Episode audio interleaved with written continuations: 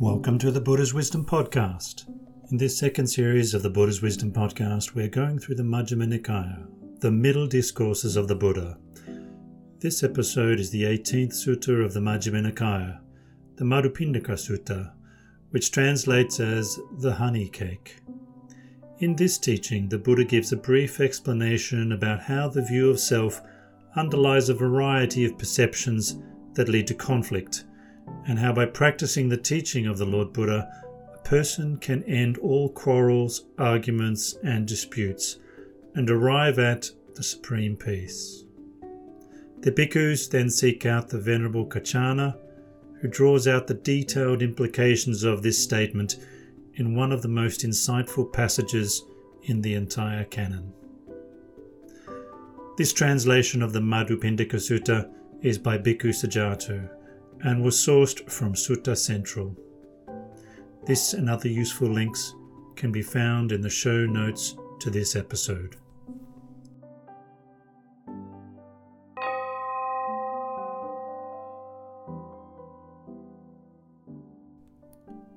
The Madhupindika Sutta, the honey cake. So I have heard. At one time the Buddha was staying in the land of the Sakyans near Kapilavatthu in the Banyan tree monastery. Then the Buddha robed up in the morning and, taking his golden robe, entered Kapilavatthu for alms. He wandered for alms in Kapilavatthu. After the meal, on his return from alms round, he went to the great wood, plunged deep into it, and sat at the root of a young wood apple tree for the day's meditation. Dandapani, the Sakyan, while going for a walk, plunged deep into the great wood. He approached the Buddha and exchanged greetings with him. When the greetings and polite conversation were over, he stood to one side, leaning on his staff, and said to the Buddha, What does the ascetic teach? What does he explain? Sir, my teaching is such that one does not conflict with anyone in this world, with its gods, Maras, and Brahmas, this population with its ascetics and Brahmins, its gods and humans. And it is such that perceptions do not underlie the Brahman who lives detached from sensual pleasures, without doubting, stripped of worry, and rid of craving for rebirth in this or that state. That's what I teach and that's what I explain. When he had spoken, Dandapani shook his head, waggled his tongue, raised his eyebrows until his brow puckered in three furrows, and he departed, leaning on his staff. Then in the late afternoon, the Buddha came out of retreat and went to the banyan tree monastery, sat down on the seat spread out, and told the mendicants what had happened. When he had spoken, one of the mendicants said to him, But, sir, what is the teaching such that the Buddha does not conflict with anyone in this world, with its gods, Maras, and Brahmas, this population with its ascetics and Brahmins, its gods and humans? And how is it that perceptions do not underlie the Buddha, the Brahman who lives detached from sensual pleasures, without indecision, stripped of worry, and rid of craving for the rebirth in this or that state. Mendicant, a person is beset by concepts of identity that emerge from the proliferation of perceptions. If they don't find anything worth approving, welcoming, or getting attached to in the source from which these arise, just this is the end of the underlying tendencies to desire, repulsion, views, doubt, conceit, and the desire to be reborn, and ignorance. This is the end of taking up the rod and the sword, the end of quarrels, arguments, and disputes, of accusations, divisive speech, and lies.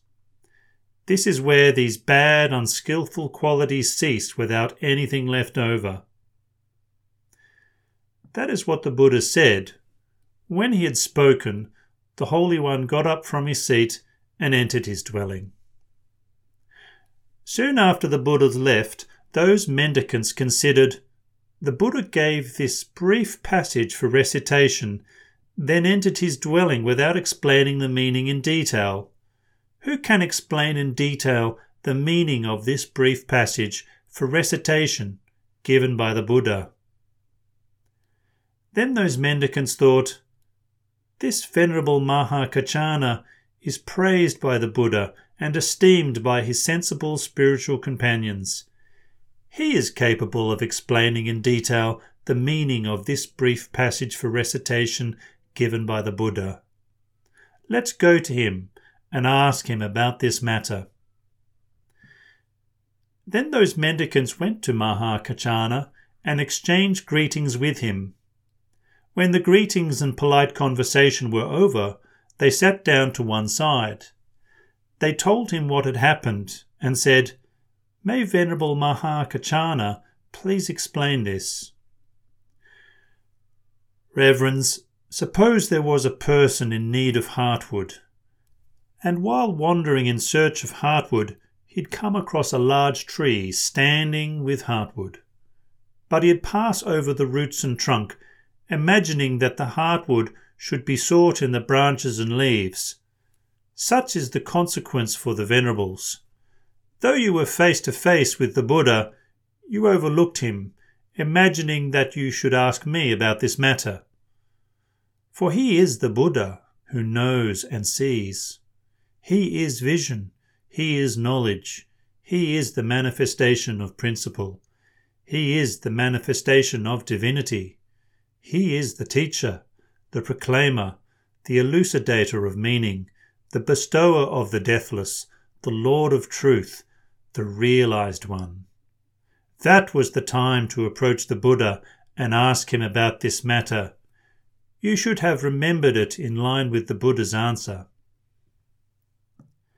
Certainly, he is the Buddha who knows and sees. He is vision, he is knowledge, he is the manifestation of principle, he is the manifestation of divinity.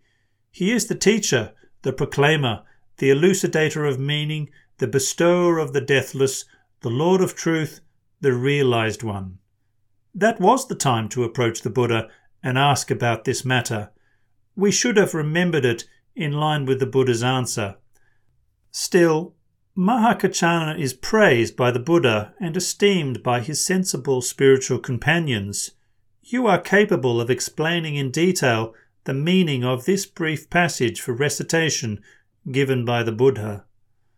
Please explain this, if it's no trouble. Well then, reverends, listen and pay close attention. I will speak. Yes, Reverend, they replied. Venerable Mahakaccana said this Reverends, the Buddha gave this brief passage for recitation, then entered his dwelling without explaining the meaning in detail. A person is beset by concepts of identity that emerge from the proliferation of perceptions. If they don't find anything worth approving, welcoming, or getting attached to in the source from which these arise, this is where these bad, unskilful qualities cease without anything left over. This is how Eye understand the detailed meaning of this passage for recitation. I consciousness arises dependent on the eye and sights. The meeting of the three is contact. Contact is a condition for feeling. What you feel, you perceive. What you perceive, you think about.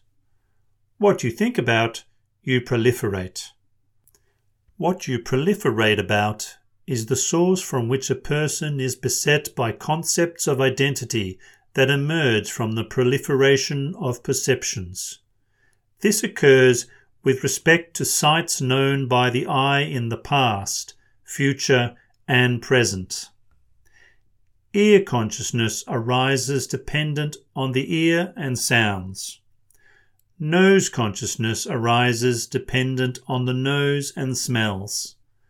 Tongue consciousness arises dependent on the tongue and tastes. Body consciousness arises dependent on the body and touches. mind consciousness arises dependent on the mind and thoughts. The meeting of the three is contact. Contact is a condition for feeling. What you feel, you perceive. What you perceive, you think about. What you think about, you proliferate. What you proliferate about is the source from which a person is beset by concepts of identity that emerge from the proliferation of perceptions. This occurs with respect to thoughts known by the mind in the past, future, and present.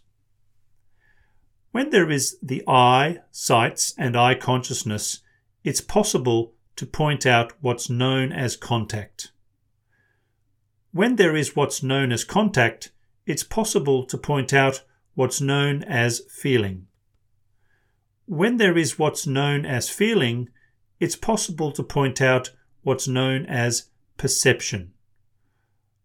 When there is what's known as perception, it's possible to point out what's known as thought.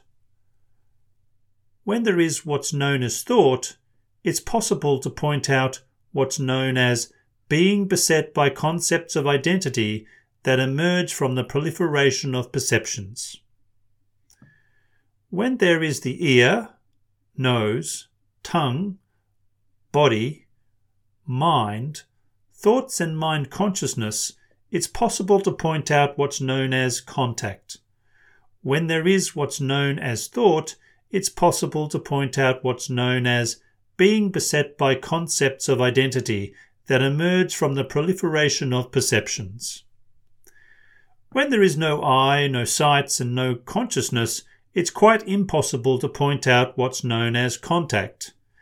When there isn't what's known as contact, it's not possible to point out what's known as feeling. When there isn't what's known as feeling, it's not possible to point out what's known as perception. When there isn't what's known as perception, it's not possible to point out what's known as thought. When there isn't what's known as thought, it's not possible to point out what's known as being beset by concepts of identity that emerge from the proliferation of perceptions. When there is no ear, nose, tongue, body, mind, no thoughts, and no mind consciousness, it's not possible to point out what's known as contact. When there isn't what's known as thought, it's not possible to point out what's known as being beset by concepts of identity that emerge from the proliferation of perceptions. This is how I understand the detailed meaning of that brief passage for recitation given by the Buddha. If you wish, you may go to the Buddha and ask him about this. You should remember it in line with the Buddha's answer. Yes, Reverend, said the mendicants, approving and agreeing with what Mahakaccana said. Then they rose from their seats and went to the Buddha, bowed, sat down to one side, and told him what had happened. Then they said, Mahakaccana clearly explained the meaning to us in this manner with these words and phrases. Mahakaccana is astute, mendicants. He has great wisdom. If you came to me and asked this question, I would answer it in exactly the same way as Mahakaccana. That is what it means, and that's how you should remember it. When he said this, Venerable Ananda said to the Buddha, Sir, suppose a person who was weak with hunger was to obtain a honey cake. Wherever they taste it, they would enjoy a sweet, delicious flavour. In the same way, wherever a sincere, capable mendicant might examine with wisdom the meaning of this exposition of the teaching, they would only gain joy and clarity. Sir, what is the name of this exposition of the teaching? Well, Ananda, you may remember this exposition of the teaching as the honey cake discourse. That is what the Buddha said. Satisfied, Venerable Ananda was happy with what the Buddha said.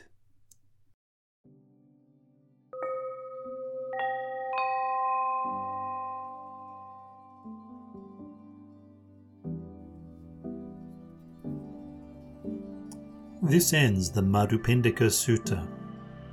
If you've enjoyed listening to the Buddha's Wisdom podcast, please subscribe via your favourite podcast player for easy access to future episodes, and share this podcast with friends and family who may benefit from this easily accessible teaching. If you'd like to find out more about the Buddha's Wisdom podcast, you can go to the everydaydhamma.net website. If you'd like to support this free distribution Dhamma project by making a one off or recurring donation, follow the ko-fi.com link in the notes below. Thank you for listening. May you all find happiness and peace.